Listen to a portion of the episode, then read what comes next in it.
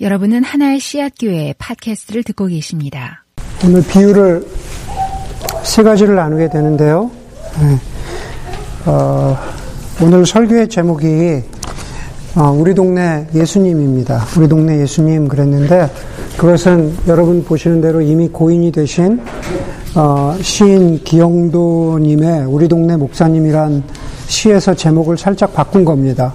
그래서 제목뿐만이 아니라 아, 오늘 설교의 뭐 내용들이 이 시와 몇 가지를 공유하기도 합니다. 그래서 설교를 듣기 전에 어, 이 시를 좀 한번 들어보도록 하겠습니다. 그래서 제 목소리보다는 제가 지준 형제한테 부탁을 했습니다. 네, 그래서 지준 형제가 나와서 이 시를 읽어줄 겁니다. 그래서 뭔가 네, 나오세요. 뭔가 더 목소리가 더 멋있어서. 네.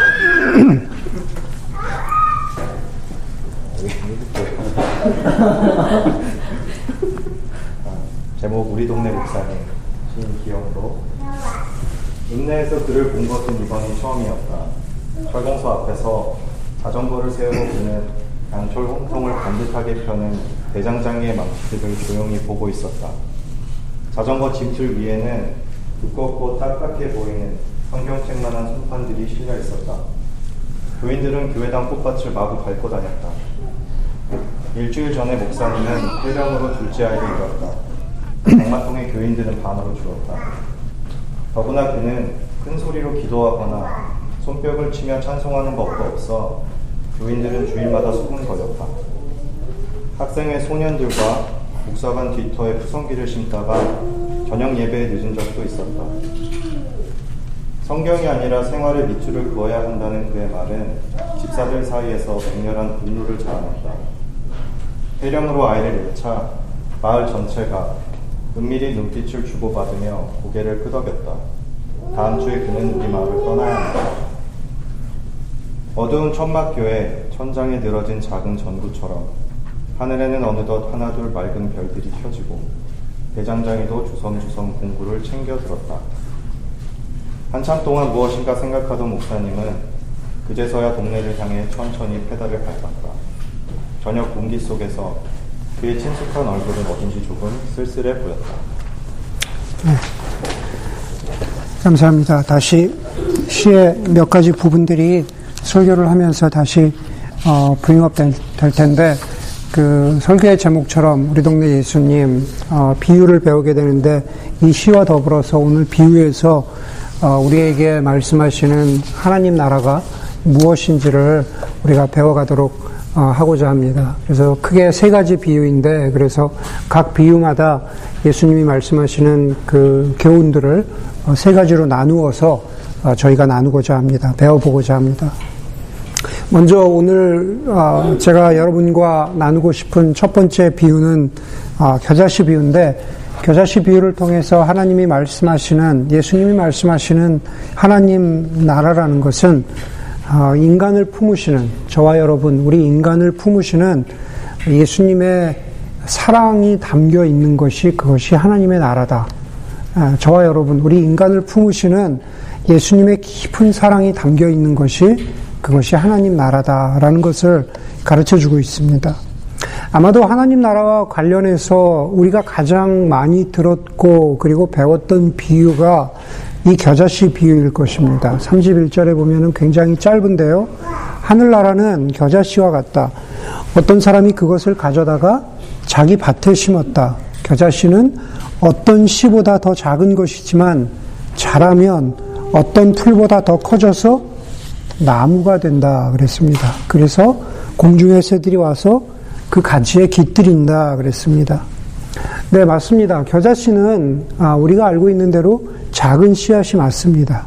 그런데 오늘 본문에 보니까 그 겨자씨가 자라나서 어떤 풀보다 커져서 나무가 되었다라고 했습니다. 그런데 엄밀히 말하자면, 엄밀히 말하자면 겨자씨는 나무가 아니라 풀입니다. 그렇기 때문에 오늘 비유의 설명은 사실 좀 잘못된 겁니다. 어떤 풀보다 커져서 나무가 되었다.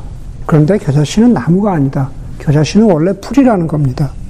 제가 한번 중동에 있는 것들을 찾아보고 관련된 것들을 찾아보았습니다. 그림들을 찾아보고 여러 가지 이것저것 찾아보았는데 맞습니다. 겨자씨라는 것은 1년생 풀로서 가장 많이 자라면은 거의 3m 높이까지 자랄 수 있는 아, 그러한 그러한 것이기는 하지만은 그러나 중동에서 그것을 나무라고는 이야기하지 않습니다.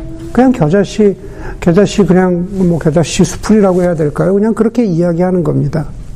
나무가 아니기 때문에 오늘 비유에서 이야기하는 것처럼 공중의 새들이 거기에 깃든다, 그 가지에 깃든다라고 하는 표현도 나무라면은 새들이 거기에 모여서 둥지를 틀겠지만, 자기 새 집을 짓겠지만, 그러나 겨자씨는 나무가 아니라 풀이기 때문에 공중의 새들이 그 가지에 깃든다라는 것은 그냥 자그마한 가느다란 그런 그 덤불 위에 그냥 새가 조용히 앉아 있는 그러한 모습을 상상하는, 상상하는 것이 더 맞다고 보아야 할 것입니다. 누구보다도 지금 우리가 겨자씨에 대한 비유를 듣고 있는 우리 이전에 누구보다도 이 비유를 듣고 있었던 사람들이 겨자는 나무가 아니라는 것을 알고 있었습니다. 그렇다면 왜 예수님께서는 겨자씨가 자라나면 나무가 된다라는 조금 과장 섞인 비유를 하셨을까? 예, 나무가 아님에도 왜 나무가 된다라고 하는 그러한 비유를 하셨을까? 그것은 아마도 어, 구약과 관련이 있는 것 같습니다. 구약 성경 말씀에 보면은 구약 성경 여기저기에서 나무라는 것, 좀 큰 나무라는 것은 어떤 제국을 상징합니다. 바빌론 제국을 상징하기도 하고 또 뭐 로마 제국을 상징하기도 하고 여러 제국 뭐 아, 그 아 수르라 그러죠. 아시리아 제국을 상징하기도 하는 그런 제국을 상징합니다.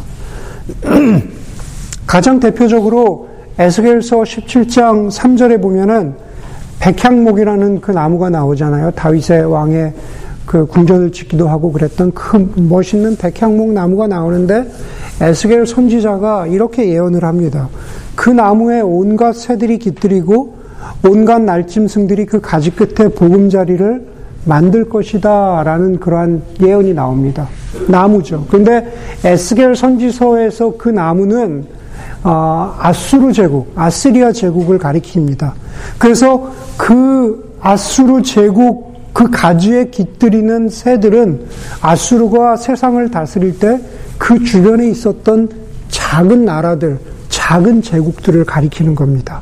아수르는 큰 나무 그리고 그 주변의 작은 작은 제국들을 새들에 비유한 거 비유한 겁니다. 그렇기 때문에 예수님께서 오늘 비유 겨자씨 비유를 말씀하시면서 겨자씨를 풀이 아니 풀이 아니라 자라나면 나무가 된다라고 하신 것은 하나님 나라를 설명하시는데 하나님 나라는 나무와 같은데 겨자씨가 자라나면은 크게 자라나는 그런 나무와 같은데 그 나무 아래로 모여든 모든 생명들은 안전과 보호를 얻게 된다라는 것을 보여주시기 위해서 겨자씨가 나무가 아님에도 비유하고 나무라는 비유를 사용하신 겁니다. 그것이 바로 겨자씨의 목적입니다. 여러분, 하나님 나라는 거듭 강조하지만 예수 그리스도의 다스리심이라고 그랬습니다. 그런데 예수 그리스도의 다스리심은 자비와 사랑이라고는 하나도 없는 그런 어떤 왕의 무자비한 통치가 아니라 예수 그리스도께서 우리의 구주가 되어 주시고 왕이 되어 주셔서 우리가 예수 그리스도의 다스림 가운데로 순종하게 되면 그러한 모든 사람들에게 나무와 같은 존재가 되어 주셔서 우리에게 안전과 보호를 약속해 주신다라는 것이 하나님 나라 비유에 들어있는 예수님께서 우리를 향하신 마음이라고 우리가 읽어야 할 것입니다.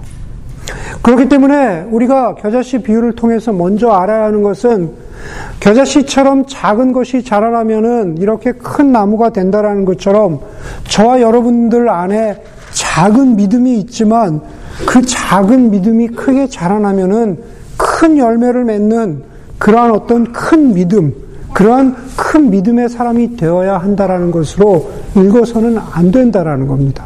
이해가 되시죠? 이미 그 전에, 그것 이전에 겨자씨를 통해서 보여주시는 것은 하나님께서 우리를 지켜주시는 것, 하나님의 통치 아래, 하나님의 다스림 가운데 있는 사람들에게 하나님께서 약속, 그 평안의 약속과 또 하나님께서 우리를 사랑해 주시겠다는 그 사랑의 약속을 우리에게 이 비유를 통해서 보여주시고 계신다는 것을 우리가 알아야 한다라는 겁니다. 오늘 읽었던 시에 보면은 이런 구절이 있습니다. 아마도 이 우리 동네 목사님에서 가장 유명한 그러한 구절이 아닌가 싶습니다. 성경이 아니라 생활의 밑줄을 그어야 한다는 그의 말은 집사들 사이에서 맹렬한 분노를 자아냈다.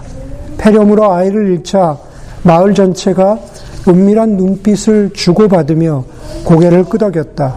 다음 주에 그는 우리 마을을 떠나야 한다.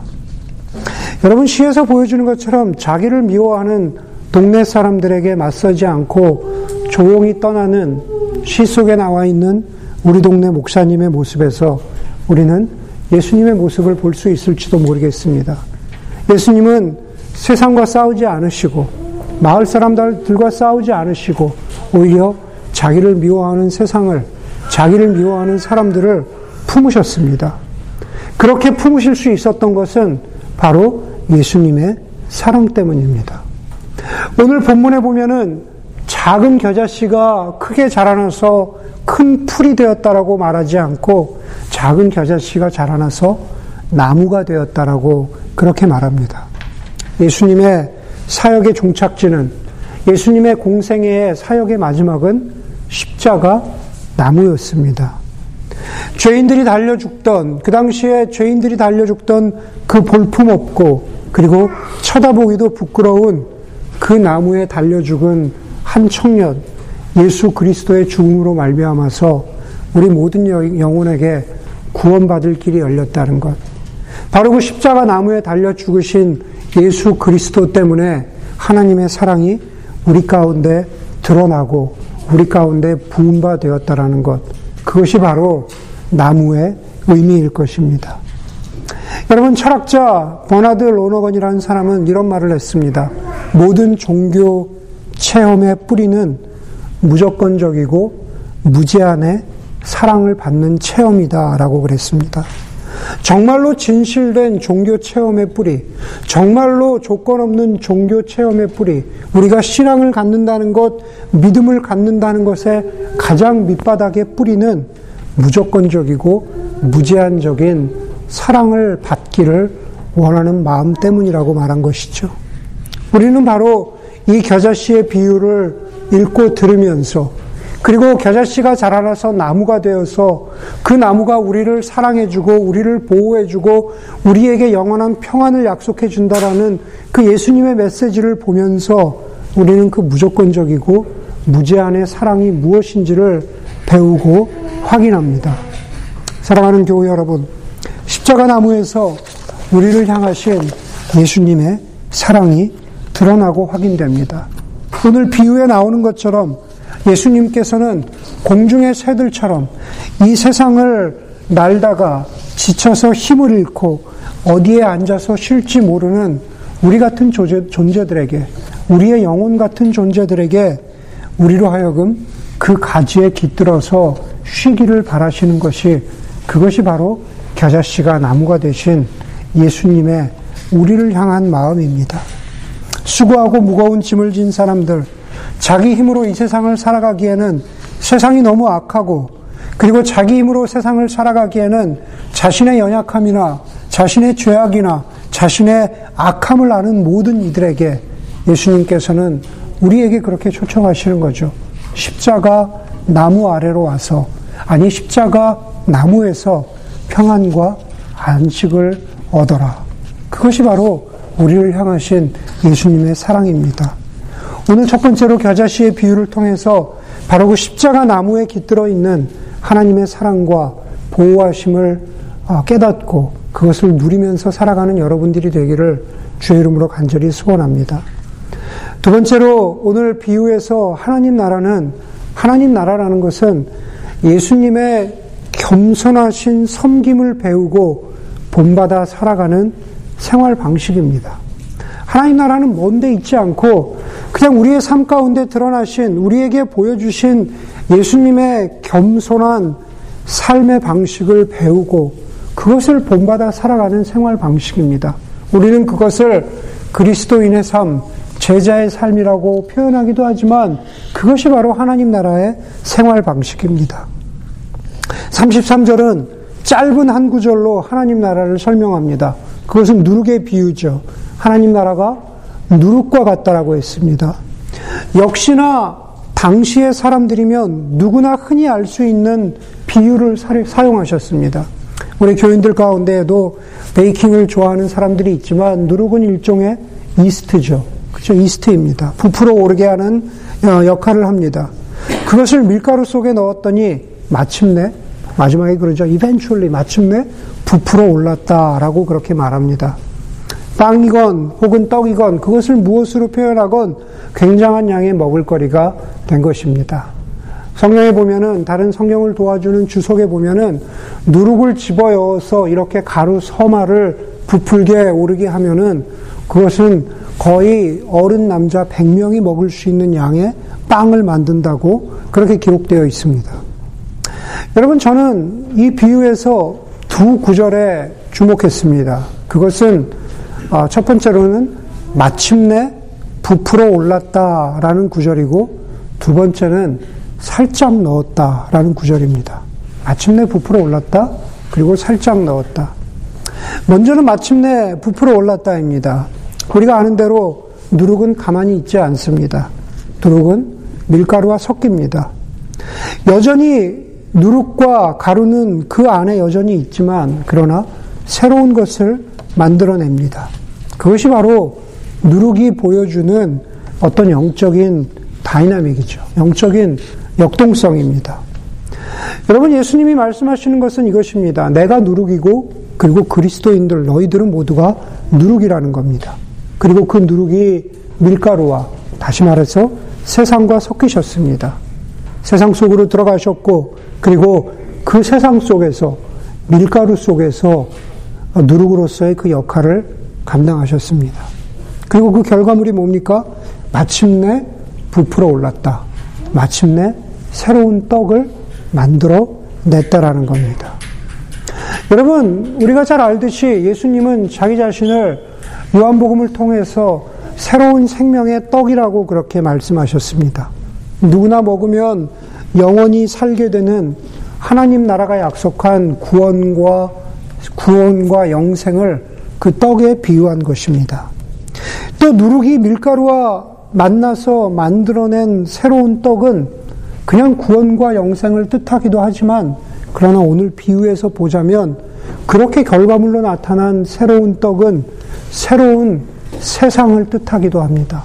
누룩이신 예수님이 세상 가운데 오셔서 그 세상 속에 숨어 드셨고 그 안에서 영원한 떡을 만드셨지만 그러나 예수님께서 마침내 보여주신 것, 예수님께서 마침내 십자가 위에서 부풀어 오르신 것, 예수님께서 마침내 십자가 위에서 완성하신 것은 부활하셔서 십자가에서 죽으시는 것으로 끝나지 않으시고 십자가의 죽음으로 끝나지 않으시고 부활하셔서 예수를 믿는 모든 사람에게 부활의 소망을 주신 것, 하나님 나라의 새 소망을 주신 것, 바로 그 부활을 통해 드러난 하나님의 나라가 마침내 부풀어 오른 새 떡이라고 우리는 말할 수 있을 것입니다.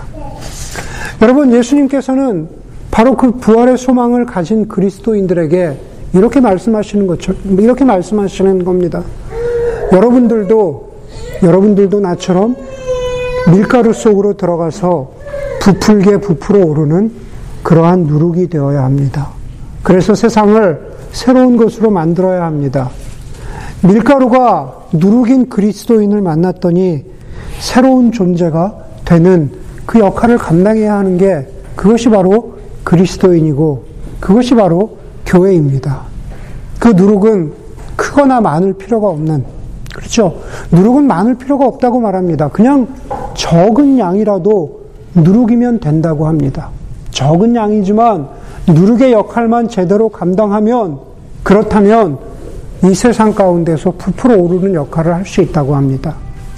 그렇기 때문에 누룩으로 살아가라고 하는 하나님의 말씀은, 누룩으로 살아가라고 하는 하나님 나라의 삶의 방식은 어떤, 어떤 큰 교회, 어떤 대단한 그리스도인을 부르는 것이 아니라 바로 누룩과 같은, 누룩과 같은 여러분 모두를 지금 부르셔서 세상 가운데에서 부풀어 오르라고, 세상 가운데에서 마침내 떡이 되신 예수 그리스도를 드러내는 역할을 감당하라고 우리 모두를 부르고 계신다라는 겁니다. 그것이 바로 마침내 부풀어 올랐다는 것의 의미입니다. 두 번째로 제가 누룩의 비유에서 주목해 보았던 것은 살짝 섞어 넣었다라고 말합니다. 오늘 말씀해 보니까는 어떤 여자가 그 누룩을 가져다가 가루 소말 속에 살짝 섞어 넣었다라고 말합니다. 여러분 여자가 굳이 누룩을 살짝 섞어 넣어야 해야 살, 살짝 섞어 넣어야 했던 이유가 무엇이었을까요? 예. 일반적인 답은 이렇습니다. 여자는 누룩을 살짝 몰래 밀가루에 섞을 필요가 없었다, 없었다라는 겁니다. 지금 여자가 무슨 대단한 비밀스러운 일, 여자가 대단히 무슨 잘못된 일을 하는 게 아닙니다. 그냥 주방에서 있는 일, 주방에서 늘상 하는 일, 빵을 만드는데, 떡을 만드는데, 그냥 누룩을 넣는 일입니다. 그것은 그냥 일상적으로 해도 되는 일입니다. 그런데 왜 굳이 예수님께서는 이 비유에서 다른 사람이 보지 못하도록 살짝 몰래 누룩을 넣었다라고 할까? 그것은 그리스도인의 겸손한 삶의 방식, 그렇죠? 드러나지 않고 남에게 굳이 자랑하지 않고 그냥 하나님 나라를 살아가는 일에 과장하지 않고 너무나 드러내지 않고 겸손히 살아가는 것이 그것이 그리스도인의 삶의 방식이라는 것을 강조하기 위해서 그렇게 살짝 넣었다라는 표현을 쓰신 것입니다. 여러분, 이번 주에 개인적으로 저의 주목을 끌었던 두 가지 사건이 있었습니다. 하나는 누구나 아는 일이고, 그리고 하나는 저에게 개인적인 일이었습니다. 먼저 주목을 끌었던 사건 가운데 누구나 아는 일은 어, 한국에 있었던 큰 교회인 명성교회라는 교회의 세습이었습니다.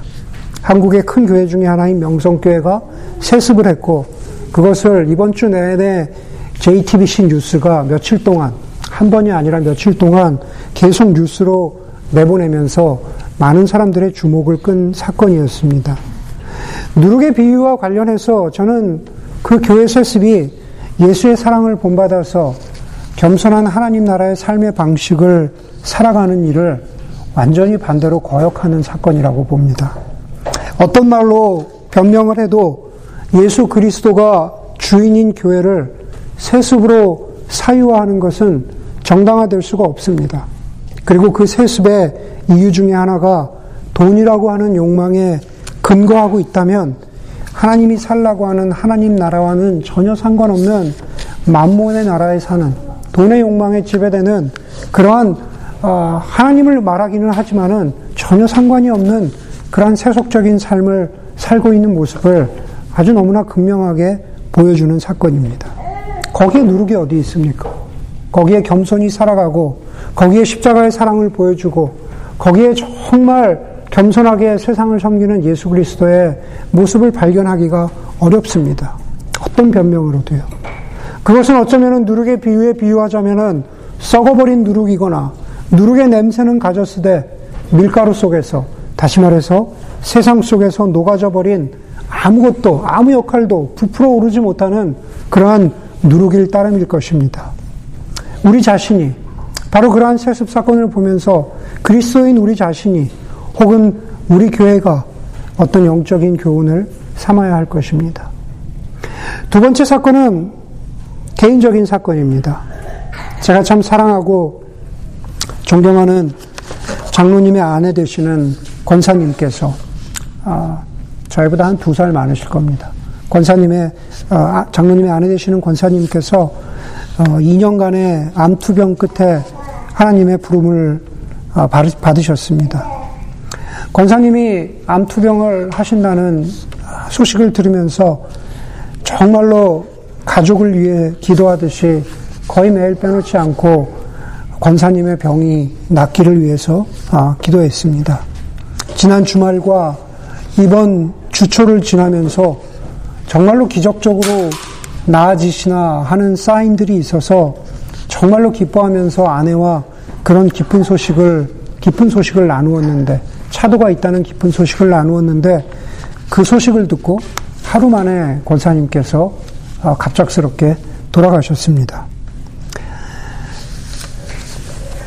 아침에 이메일을 보면서 그 권사님이 돌아가셨다는 소식을 들으면서 나이도 저랑 몇 살 차이도 나지도 않고 개인적으로 잘 아는 분이고 그래서 또 아이들도 어 저희 아이와 그 집 큰아이가 비슷하기도 하고 그래서 그 소식을 들으면서 제가 아침에 정말로 쏟아지는 눈물을 아, 참을 수가 없었습니다. 참 수줍고 그리고 착하시고 그리고 예수님을 사랑하는 분이었습니다.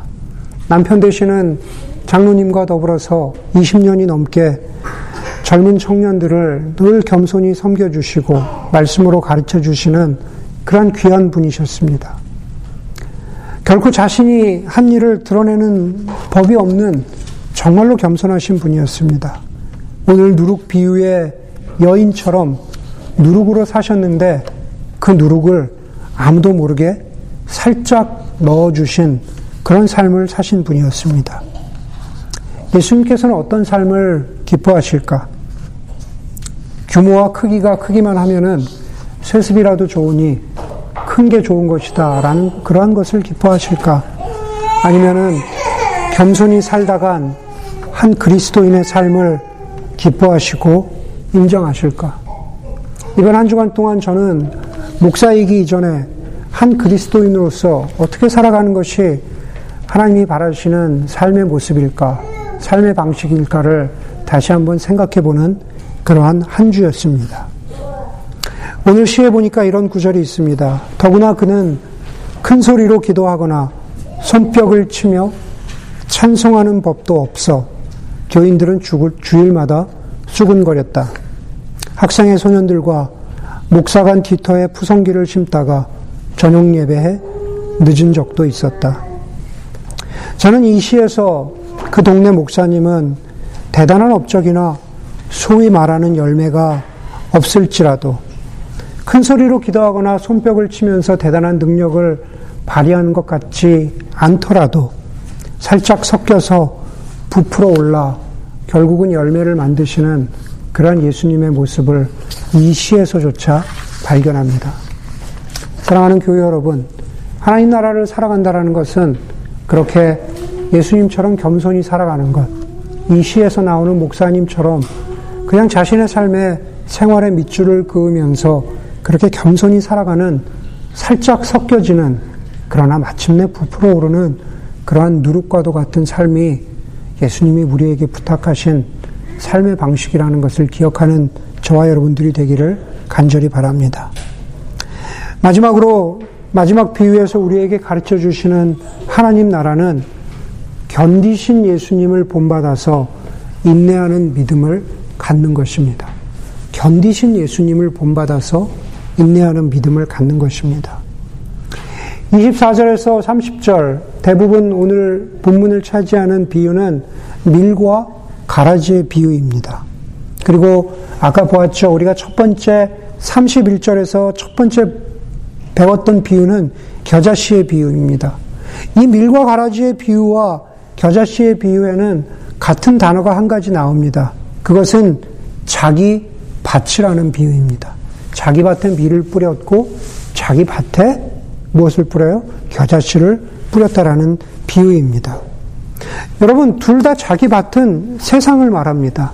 밀과 가라지의 비유를 예전에 설명하면서 교회로 해석하는 사람들이 있었습니다. 교회 안에는 어, 밀 같은 사람도 있고, 교회 안에는 뭐 가라지 같은 사람도 있고, 네, 그렇게 비유하기도 했는데 그렇지 않습니다. 여기서 자기 밭이라는 것은 그냥 세상을 말하는 겁니다. 예수님이 말씀하실 때 이미 여기에 가시적인 교회가 아직 생기지 않았잖아요. 그렇죠? 네, 사도행전에 가야 생기잖아요. 여기서는 그냥 세상입니다. 세상에서 벌어지는 일에서 예수님이 말씀하시는 겁니다. 24절에서 30절에 보니까 밭에 그 세상에 밀과 가라지가 둘 다 뿌려집니다. 밀은 그 주인이 뿌렸고 가라지는 나중에 설명해 보니까 원수가 뿌렸다고 그렇게 말합니다. 다시 말해서 이 세상을 살아가면서 어그러진 악이 충만한 세상의 모습을 보여주는 것이죠. 줄기가 나고 밀의 줄기가 나고 열매가 맺을 때 종들이 와서 주인에게 이렇게 말합니다. 주인님, 가라지가 보입니다. 밭에 가라지가 보입니다. 가라지를 뽑아버려야 하지 않을까요? 라고 묻습니다. 29절에 주인의 대답은 이렇습니다. 가라지를 그대로 두어라. 가라지를 뽑다가 밀도 뽑을까봐 염려가 된다. 그렇게 말합니다. 아까 누룩을 밀가루에 살짝 넣었던 여인의 행동이 일반적이지 않고 보편적이지 않은 것처럼 오늘 여기 주인의 대답도 상식과는 조금 벗어납니다. 보통 가라지는 뽑는 것이 맞습니다. 다시 말해서 종들의 말이 맞는다는 겁니다. 비록 가라지를 뽑다가 미리 하나둘 뽑히는 그러한 손해를 감수해야 하지만 그러나 가라지를 뽑는 게 맞습니다. 그런데 주인은 반대로 대답합니다. 가라지를 뽑다가 밀을 하나라도 뽑으면 어떡하느냐? 가라지를 뽑다가 밀을 하나라도 뽑으면 어떡하느냐? 첫 번째로 거기에 드러난 것은 저와 여러분, 정말로 예수를 신실하게 따르고 예수를 믿는 믿음 안에서 정말 예수님 오시는 날까지 하나님이 바라시는 열매를 살고자 하는 선한 믿음, 선한 마음을 가진 사람들이 바로 밀입니다. 그리고 예수님은 그 밀이 하나라도 뽑히면 어떡하느냐라고 하시면서 우리를 보호하시고자 하는 겁니다. 네. 여전히 가라지는 있겠지만, 그러나 내가 와서 다 쓸어버릴 수도 있지만, 그러나 그러다가 밀이 뽑히면 어떡하느냐. 밀을 보호해야, 돼, 보호해야 한다라는 그 마음을 여기에 품고 계시는 겁니다. 그런데 동시에 이 비유에서 예수님이 하고, 하고 계시는, 예수님이 우리에게 전달해 주시는 마음은 열매를 맺는 밀과 같이, 마지막 때에 같이, 여기 보면은 비유가 뒷부분에 설명이 되어 있잖아요. 마지막 때까지, 마지막 때까지, 예수님이 다시 오실 때까지 밀, 밀이 된 우리가, 밀과 같은 우리가 예수님을 믿는 믿음으로 예수님이 견디신 것처럼 우리도 견디는 그러한 믿음을 갖고 살아가는 것이 하나님 나라의 믿음이다라는 것을 우리에게 부탁하시는 겁니다. 우리 모두가 참 빠른 세상에 살고 있습니다. 인터넷이 조금만 느려도 견디지 못하고 스마트폰이 조금만 느려져도 이제 바꿀 때가 되었나 생각하기도 합니다. 대부분의 많은, 많은 물건이나 전자제품을 열어보면 매뉴얼이 따로 있고 퀵 가이드가 따로 있습니다.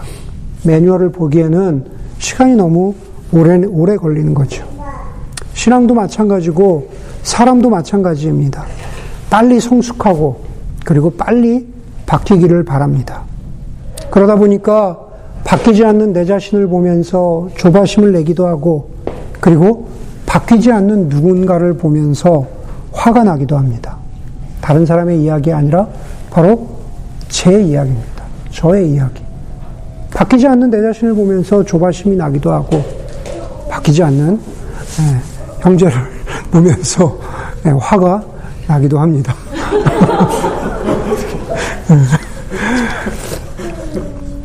김소연이란 분이 쓴 마음 사전에 보면은 이런 글귀가 있습니다.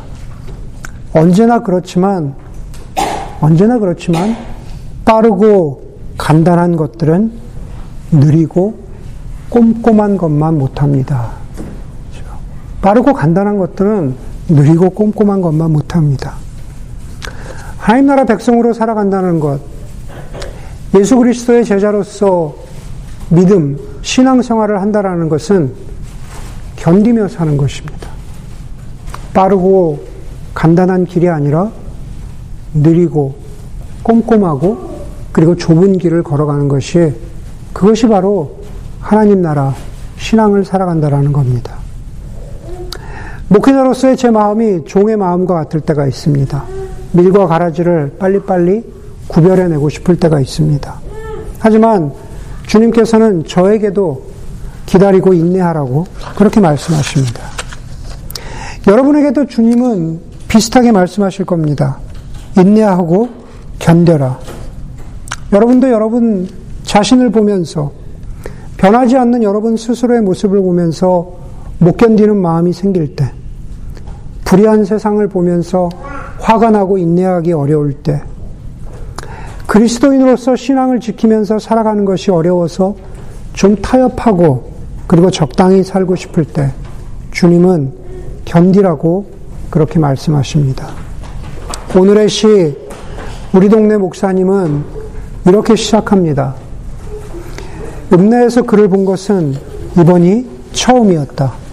철공소 앞에서 자전거를 세우고 그는 양철 홈통을 반듯하게 펴는 대장장이의 망치질을 조용히 보고 있었다. 아마도 우리 동네 목사님은 대장장이의 망치질을 보면서 느리고 꼼꼼하게 그리고 인내하고 견디는 시간들이 있어야만 양철 홈통이 반듯하게 펴지는 것을 보고 계셨던 것은 아닐까 하는 생각을 갖습니다. 또 시의 마지막 단락은 이렇게 끝을 맺습니다. 어두운 천막교회 천장에 늘어진 작은 정구처럼 하늘에는 어느덧 하나둘 맑은 별들이 켜지고 대장장이도 주섬주섬 공구를 챙겨들었다. 한참 동안 무엇인가 생각하던 목사님은 그제서야 동네를 향해 천천히 페달을 밟았다. 저녁 공기 속에서 그의 친숙한 얼굴은 어딘지 조금 쓸쓸해 보였다. 시 속에 나와 있는 우리 동네 목사님은 무엇을 생각하셨을까? 인내하고 그리고 사랑하면서 살고자 했던 자신의 사역이 혹시 예수님을 닮고자 했던 것은 아니었을까라는 것을 떠올리고 기억해 보는 시간들이 아니었을까 저는 생각을 합니다. 그리고 시 속의 목사님은 이제 동네를 떠날 준비를 하겠지만 그 목사님을 바라보는 오늘 시 속에서 하늘에는 어느덧 하나둘 맑은 별들이 켜지고 라고 했을 때 그 맑은 별들은 어쩌면 그렇게 인내하고 견디는 믿음을 가지고 살아갔던 목사님을 바라보는 예수님의 눈길이 아니었을까라는 생각을 해보았습니다. 여러분, 유진 피러스는 제자도의 고전인 한길 가는 순례자라는 책에서 이렇게 말했습니다. 그리스도인은 누구보다도 인생이 처절한 투쟁이라는 것을 잘 알고 그리스도인은 누구보다도 죄의 추악함도 잘 아는 사람들이고 그래서 그리스도인들의 삶은 우리가 겪는 위험이 아니라 우리가 체험하는 하나님의 도우심으로 빚어진다라는 것을 아는 사람들이라고 했습니다. 여러분 그리스도인들은 우리 인생이 견디고 살아야 하는 것이 얼마나 힘든 것인가, 그것이 처절한 건, 처절하다는 것을 아는 사람들이 그리스도인들이고, 그 가운데 죄의 무서움과 죄의 추악함이 얼마나 무서운 것인가도 아는 사람들이 그리스도인들이라는 말입니다. 그래서 그리스도인들은 다른 것이 아니라 우리가 체험하는 하나님의 도우심으로 빚어지는 사람들이라고 그것이 그리스도인들의 삶이라고 말하고 있는 것입니다. 우리가 빚어지는 것, 우리가 보호하심을 받는 것, 우리가 비유의 설명의 마지막 나, 마지막에 나오는 것처럼 우리가 하나님 앞에서 칭찬을 받고 우리가 하나님 앞에서 하나님의 영광을 보게 되는 것은 우리의 능력이 아니라 바로 우리를 빚으시는 하나님의 보호하심 그리고 그 보호하심 안에서 이것이 의미 없고 힘들고 어려운 것 같지만 그럼에도 불구하고 인내하는 신앙을 가지고 하나님 안에서 살아가는 그 삶이 의미 있다라는 것을 기억하는 그, 그, 그 신앙이 바로 하나님 나라의 신앙이라는 사실입니다. 그 말씀을 마치도록 하겠습니다. 하나님 나라는 우리를 향하신, 다른 무엇보다도 우리를 향하신 예수님의 사랑이고, 겸손히 섬기신 예수님의 삶의 방식이고, 그것을 따라가는 삶이고, 그리고 마지막까지 견디는 신앙, 예수님을 본받는 인내하는 믿음이라는 것을 기억하는 여러분들이 되기를 주의 이름으로 간절히 소원합니다. 이렇게 기도하겠습니다.